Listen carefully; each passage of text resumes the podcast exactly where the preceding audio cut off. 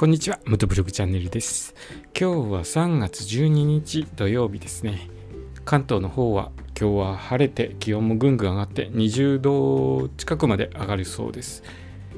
今日ツーリングとかお出かけされる方は最高の天気になるんじゃないでしょうか。ただし花粉症の方はですね、しっかり花粉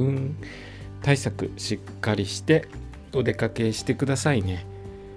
僕は先週焚き火に出かけたんですけれども花粉を大量に浴びましてその後結構苦しみましたね。目がかゆいのとくしゃみが止まらなくなりました。でそれ以降は薬飲んでるのでそんなに花粉症の症状強く出てないんですけれども今日はもう朝起きてすぐに花粉症の薬を飲みました、えー花粉症これから花粉症の方は大変ですけれどもえどんどん春が近づいてきたなということで春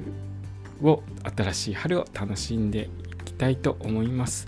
道の駅全国制覇の旅なんですけれども千葉県の道の駅を重点的に回っていこうということで前もって下調べをしております。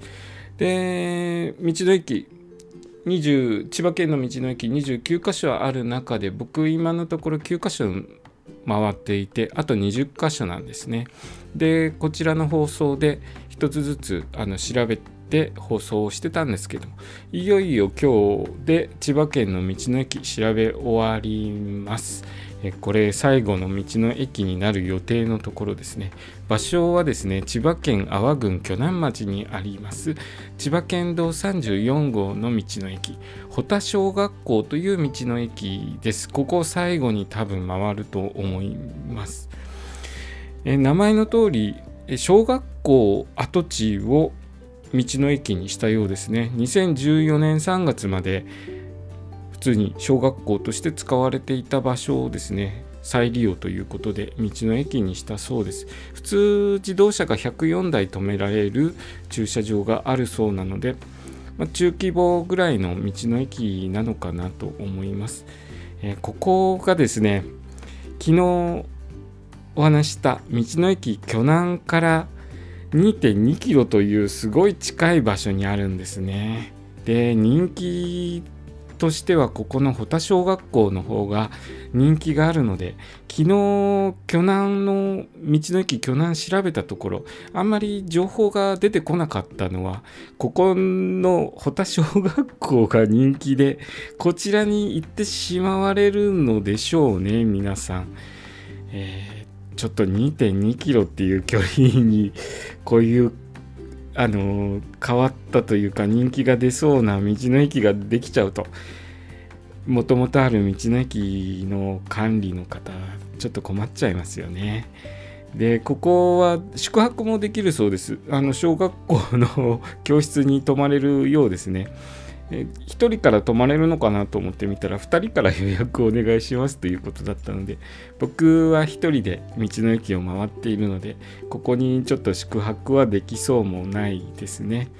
2人からで集団だと5人から予約をお願いしますということでした。